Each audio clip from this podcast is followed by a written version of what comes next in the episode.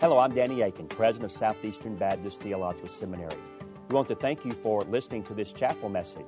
Our mission at Southeastern is to seek to glorify the Lord Jesus Christ by equipping students to serve the church and fulfill the Great Commission.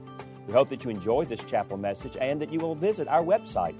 It's www.sebts.edu. There you can learn more about our school and what the Lord is doing here. We hope you enjoy the message. Thank you for being a part of what we're doing here. Get your Bible. Turn with me to the Gospel of Luke, chapter 22.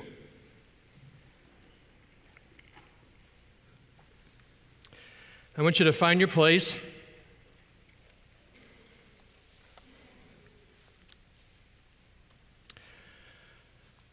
I want you to do me a favor. I want you to get your Bible in your hand, whether it's your hard copy or your electronic copy. I want you to do an exercise with me before we actually look at the text. I want you to get two numbers in your head. First number is this I want you to number the people in your home today, the number of people in your home. If you're single, you might think about the number of people in your family of origin. So I want you just to, to get in your mind, this should be easy for you, the number of people in your home, the number of human beings in your home. So that's easy, yes? All right, here's the next number. I want you to, the best you can, determine the number of Bibles in your home.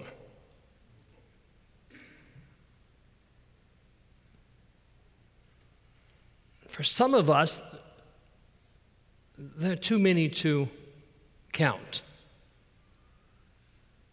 I want you to remember today how blessed we are that we gather in this place with the entirety of the Word of God in our language in front of us, and we do it freely. When there are billions of people around the world who have no such gift. So, as we open the Word, I don't want us to take that lightly. We never do in this chapel, but I want us to be reminded again of the gift God has given us in His Word. We are a Great Commission seminary. Our president reminded us yesterday of the thousands of unreached people groups around the world, of three billion plus people in the world who have little or no access to the gospel. And so we hear that, we hear that global picture. But then I also want us to be reminded that it's not just global, this is a North American problem as well. In our nation, by the best estimates, 200 million people in our nation are unchurched. By some studies, only China and India and Indonesia have more lost people than we do.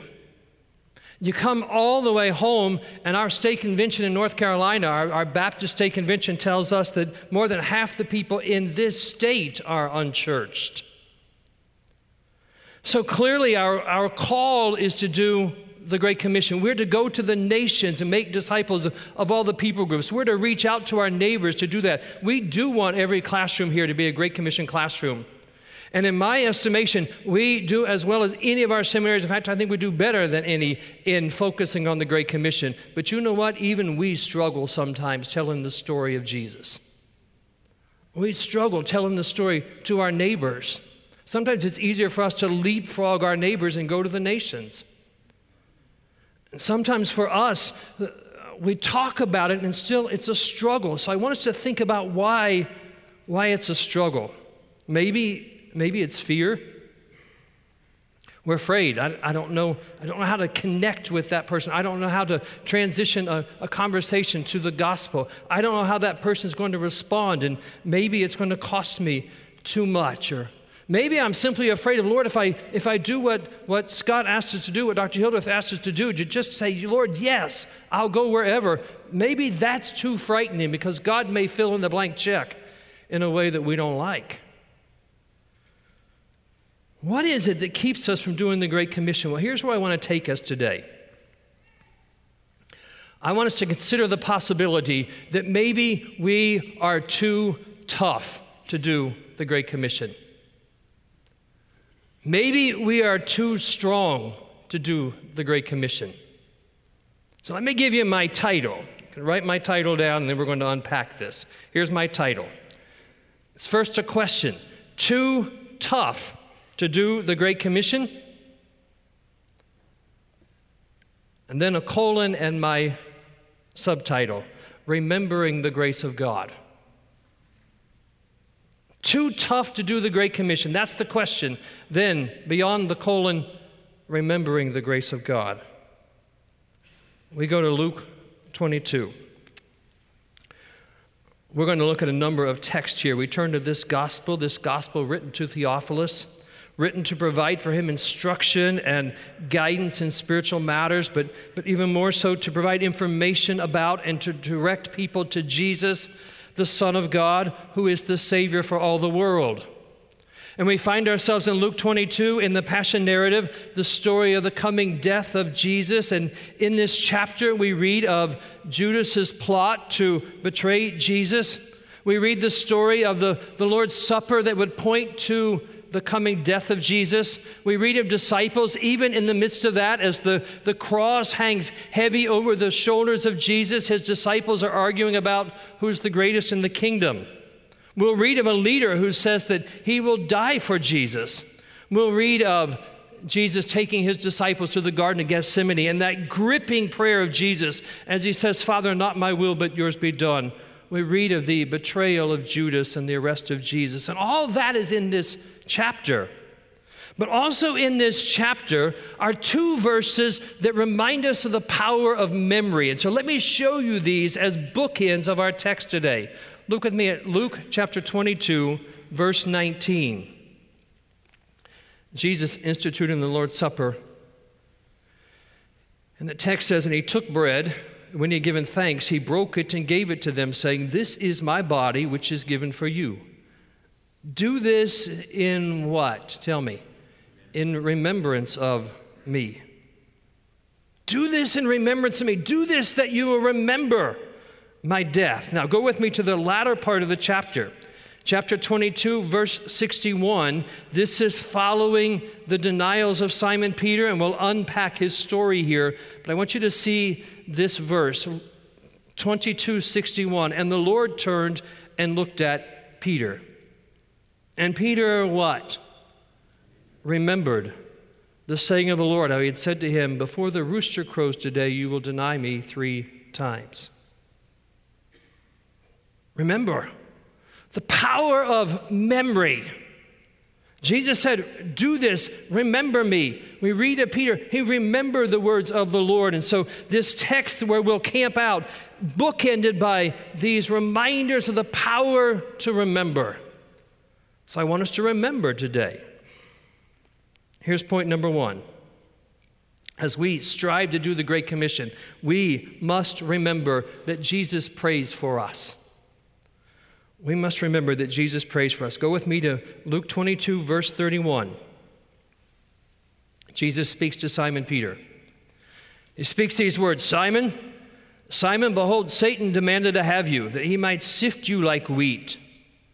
But I have prayed for you that your faith may not fail. And when you have turned again, strengthen your brothers. Peter said to him, Lord, I am ready to go with you both to prison and to death. And Jesus said, I tell you, Peter, the rooster will not crow this day until you deny three times that you know me. Look again at verse 32. But I have prayed for you. So go with me into this, into this narrative. Jesus speaks to Simon. He calls him emphatically twice Simon, Simon. Satan has asked permission to, to sift all of your disciples, to put you on a sieve and just shake you violently. Perhaps in an attempt to show that some of you will fail miserably under the stress of severe testing. And I'm thinking if I'm Simon Peter and Jesus says to me, Satan's asked permission, if I'm Peter, I'm thinking, well, did you tell him no?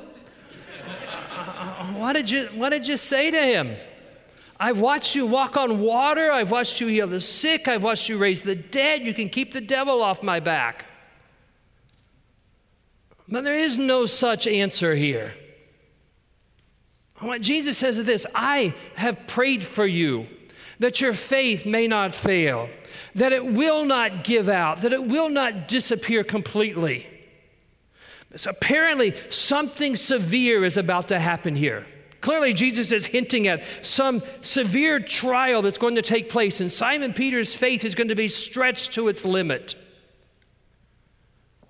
But it will not fail ultimately. He will return. And here's why because Jesus prays for him. As I prayed for you. You see, the same Jesus that gives the enemy permission to sift Simon Peter and all the disciples is the Jesus who prays him through the conflict. He never leaves him alone. He gives the enemy permission to attack, but Jesus prays him through the battle. And thus, Jesus must have had a reason for this. He obviously had a purpose for this, and we learn something about that in verse 33. Look at Peter's response. Peter said to him, Lord, I am ready to go with you both to prison and to death. We're going to learn that Peter is overconfident. And we're going to learn that Jesus, in allowing the enemy to test Simon Peter, and even as Peter falls, Jesus never being pleased with Peter's decision and never being pleased with Peter's sin. Jesus, in fact, going to the cross to die for what Peter is doing. God still superintends it all to teach Simon Peter that he's not nearly as tough as he thinks he is. And he says, I'll go with you to prison and to death. How easy it is to say those words.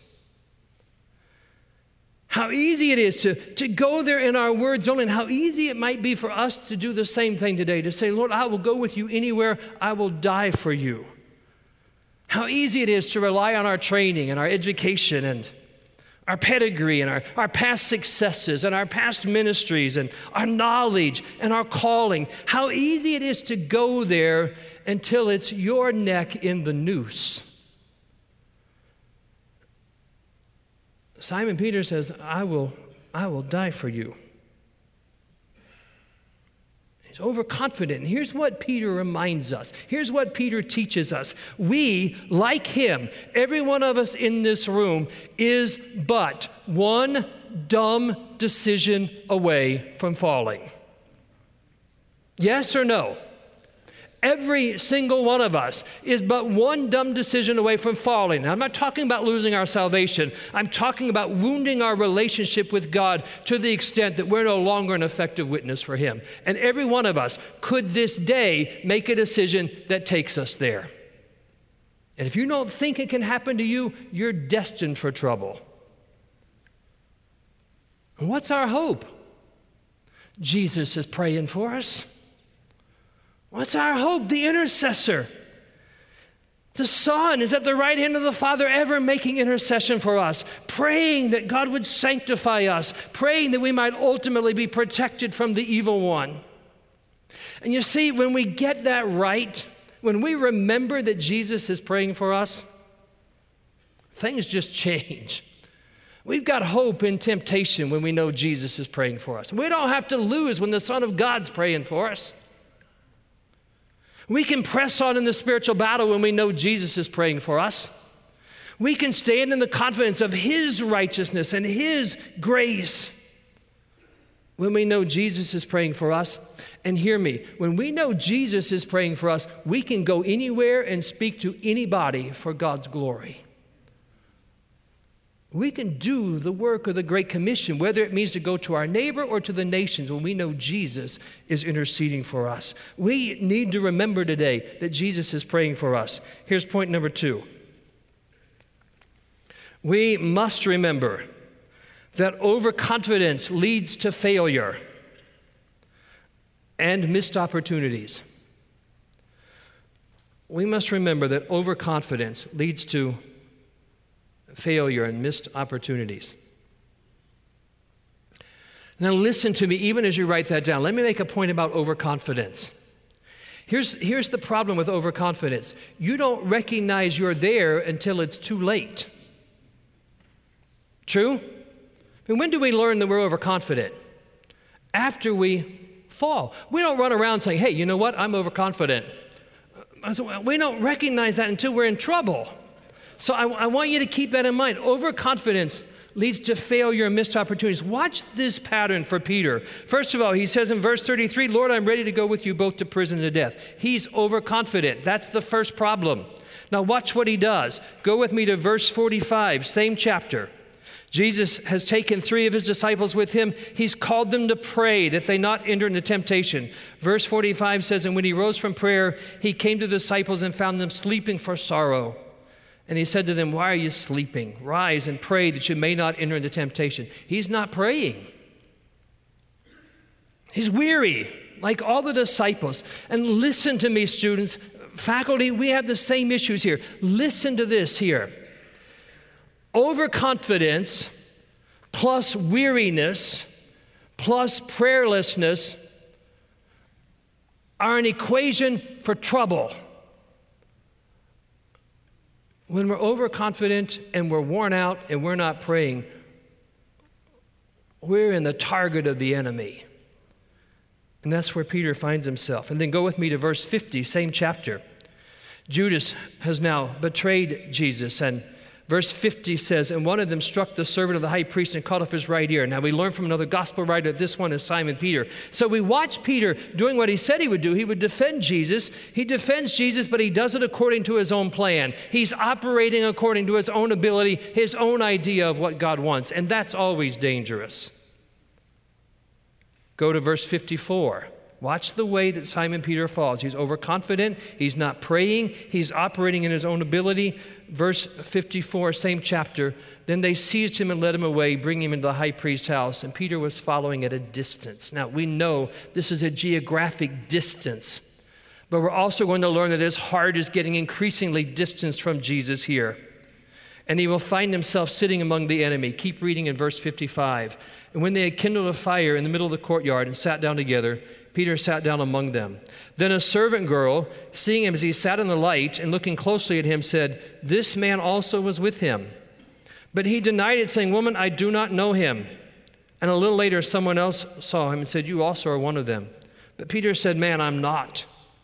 And after an interval of about an hour, still another insisted, Certainly this man also was with him, for he too is a Galilean. Peter said, Man, I do not know what you're talking about. And immediately while he was still speaking, the rooster crowed. Watch this fall. Watch the confrontation. First of all, a servant girl comes to Jesus, staring intently at him in the dim light. And she likely had seen him come into that courtyard with John, Jesus' beloved disciple, who, who got them entrance into the courtyard. And she says, You're one of his. And Peter says, No, I'm not. Then there's a second time, it, it seems from all the Gospels that Peter is trying to make his way out, and there are several standing around and they're saying to him, You're one of his. And Peter says, I'm not one of his followers. And then there's a third time. There's a third time when a relative of the servant whose ear Peter cut off in the garden said, you're one of his. Didn't I see you in the garden? Others around her are saying, We know by your accent that you must be one of his. And Peter erupts in cursing and swearing. And he says for a third time, I'm not his. I'm not his. And within a matter of hours, the one who said, I will die for you, says he doesn't even know Jesus. He said it wouldn't happen to him, but it did. His overconfidence has now led to absolute failure. But here's what I want you to see watch what happens to the possibilities of evangelism here. So I want you to see this. Here's Peter, and here comes a servant girl and says, You're a follower of Jesus. Tell me something. Wouldn't you like it if once in a while the lost person started the conversation? Wouldn't you like it if somebody came up and said, now, now hear me, for some of our brothers and sisters around the world, that very conversation can lead to their death. Still, wouldn't you like it if somebody said, You're a follower of Jesus, aren't you? And the door's wide open to launch into the gospel. Yes, I'm a follower of Jesus. But Peter misses it. He gets a second chance. And he could have said, he could have said, All right, everybody in this courtyard, listen to me. I missed it the first time. I said I'm not a follower of Jesus, but I am. So hear me. I love him and I will die for him. He misses it the second time. He gets a third chance, and one more time, he denies knowing Jesus. He misses it all three times. But you see, that's what happens when we live for ourselves.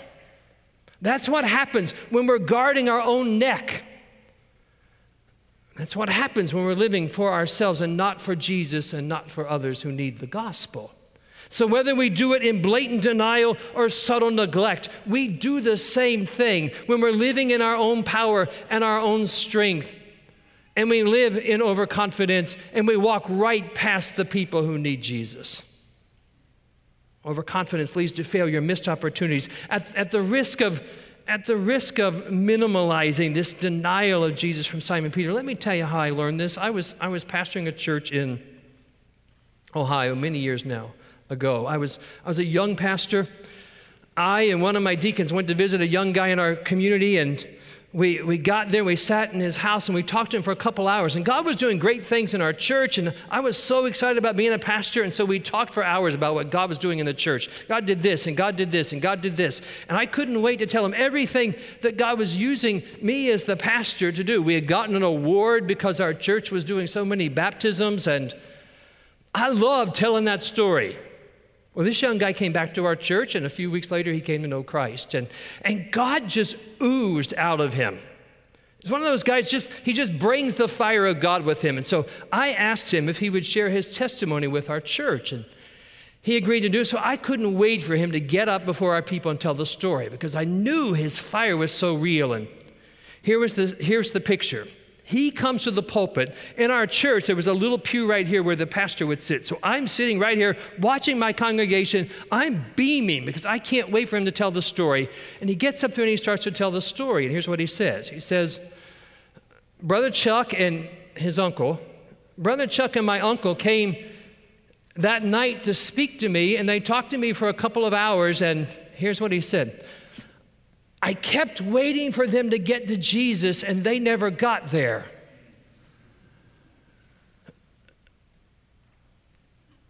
Now, remember, I'm sitting right here looking at my congregation. I remember thinking, Lord, I don't understand everything about your second coming, but come back right now. Uh, just.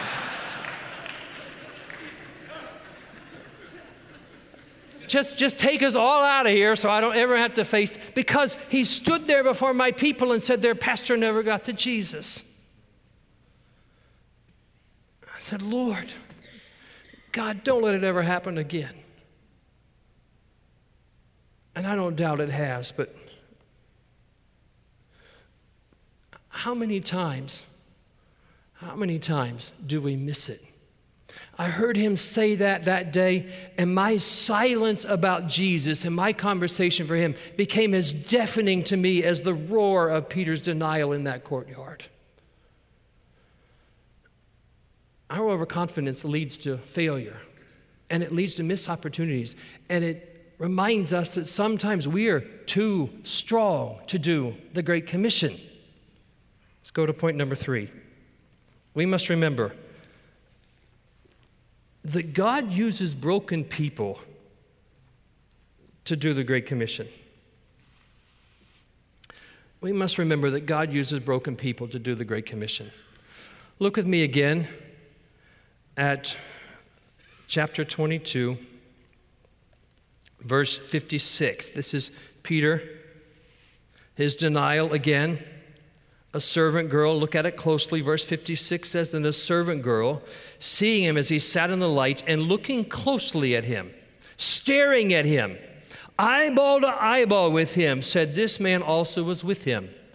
But he denied it, saying, Woman, I do not know him. You see, in this text, there are two people who look at Simon Peter. Two people who catch his eyeballs. The first is this servant girl. She looks at him face to face. You're one of his. Peter says, No, I'm not. Three times then, he denies even knowing Jesus. And then look with me at verse 60, same chapter, the third denial. But Peter said, Man, I do not know what you're talking about. And immediately, while he was still speaking, the rooster crowed. That's what Jesus said would happen. And then, verse 61, Luke adds this detail that no other gospel writer picks up on. And the Lord turned and looked at Peter. And Peter remembered the saying of the Lord, how he had said to him, Before the rooster crows today, you will deny me three times. And he went out and wept bitterly. Listen to the words again. And the Lord turned and looked at Peter. The Lord turned, the, the betrayed one, the arrested one, the beaten one. The one who is on his way to the cross, as I said, for what Peter had just done, turns and looks straight at the fleeing disciple. And his look melts the fisherman. His rebellion is reduced to sobs. For you see, God superintended all of this that Peter might learn just how far he can fall. He's not nearly as strong as he thinks he is. But so he might also learn that he can't fall so far that Jesus can't see him. The Son of God, as he's headed to his death, locks eyeballs with Simon Peter. And all Peter can do is cry like a baby. He's the rugged fisherman just hours before. Now he's the sobbing disciple. Out of control with grief. But listen to me this begins a process for Peter to become the one who in Acts 2 will stand up and proclaim the gospel, and God will mow down Jerusalem in the power of the Holy Spirit. How does that happen? When Peter is on his face before God, when Peter is crying like a baby, he begins a process of learning God's love will trump his rebellion. He begins a process of learning that God's mercy is overwhelming. He begins a process of learning that Jesus always knows where he is. And he begins a process of learning just how desperately he needs Jesus. And all of that will culminate. All of that will culminate when the angels at the tomb say to the women, Go, tell the disciples that Jesus is alive. And when you do that, don't forget Peter, because he's still in the family. And I can imagine Simon Peter telling that story to, the, to Mark as he records that, and we read in Mark 16. I can imagine Peter saying to Mark, and Mark, let me tell you the story. The angel said, My name. Tell the disciples and Peter, because I was still God's. And you see, when Peter is on his face weeping, Jesus has prayed him into brokenness and repentance and forgiveness. And I would suggest to you that Simon Peter, on his face, broken, is more ready to be a witness for the gospel than he was as the rugged fisherman who said, I'll die for Jesus. He's broken, but in his brokenness, he's beginning to learn what grace is all about. You see, we witness most and we will do the Great Commission most when we recognize just how needy we are and how gracious God is. It's why, it's one of the reasons why we most witness when we're first saved, because grace is real to us. You see, our problem is this we get over grace. Because we're tough, because we're strong, because we're trained. So, what does that mean? Does that mean we all need to go out and sin like Simon Peter? Of course not. Paul, t- well, you know better than that. But it may well mean we better remember. We better remember just how lost we were. We better remember what Jesus did for us on the cross. We better remember that we really cannot take a step that really makes a dent in the darkness were it not for the grace of God. And we better remember that were it not for a Redeemer who prays for us and a Spirit who lives in us, every one of us can fall like Simon Peter. I think we're too strong to do the Great Commission because we've gotten over grace. You know what we need God to do? Bring us back to our face, break us again, And I don't know where you are today as we begin this semester. It may be that there's sin in your life, and the truth is you're hiding it. My prayer for you is God will break you. Just as the words of Jesus would have sliced Simon Peter in two before tomorrow comes, before dawn breaks, before the rooster crows, you will deny me. We need to hear those same words. It can happen to you. Or I pray for you today if, if you've got it all together and, and you're here hoping you can teach everybody else what you already know, I pray God will break you in two. Because you won't tell the story about Jesus unless you're broken. You'll tell your story, and that doesn't matter. You'll tell everybody how tough you are. And only the mercy of God will protect you from yourself. We just need to remember. August the 18th of 1974, just a couple days over 41 years ago. God made me his child and called me to preach. First time in church in my life. I went there because my seventh grade classmate was telling me the gospel every day and he was driving me crazy, so I decided to go to church one time to get him off my back. And God rocked my world that day. Here's what I love about Jesus He really does get sweeter. He really does. Unless we make the story about us we need to remember. Let me pray. Father, Father, remind us of where we were, remind us of where we could be,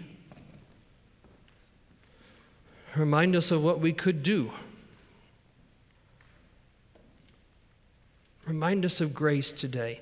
God, I pray that we would be so overwhelmed by your grace, broken under your love, that we couldn't help but tell somebody about Jesus. It would just come out of us because grace is fresh and alive and real, and the story is about you and not about us. Lord, do what you must in our lives to bring us to brokenness that when we stand and speak about grace, we do so because grace is so real. Thank you for second chances, Lord. Thank you that you see us even when we fall. If any of my brothers and sisters in this room are falling as we speak, I pray they would see that you see them right now and you call them back. Lord, may this be a day of victory. May we go from this place announcing the name of Jesus to our neighbors and to the nations. We remember, God, and we thank you. In Jesus' name, amen. Thank you again for listening to this chapel message from Southeastern Baptist Theological Seminary. If you are thinking about theological education on the undergraduate or graduate level, including doctoral studies, we hope that you consider us. If you also find these chapel messages encouraging and a blessing to your walk with Christ, we hope that you will consider financially supporting Southeastern. Our graduates are literally serving the kingdom across this globe, working to carry the gospel of Jesus Christ to a lost and dying world. Your gifts will help to train more, and they will serve as a worthwhile investment in God's kingdom. You can find more information about attending Southeastern or supporting us financially at www.sebts.com edu. We covet your prayers and trust that God will bless every good work you do for His glory. Thank you for joining us in our chapel services.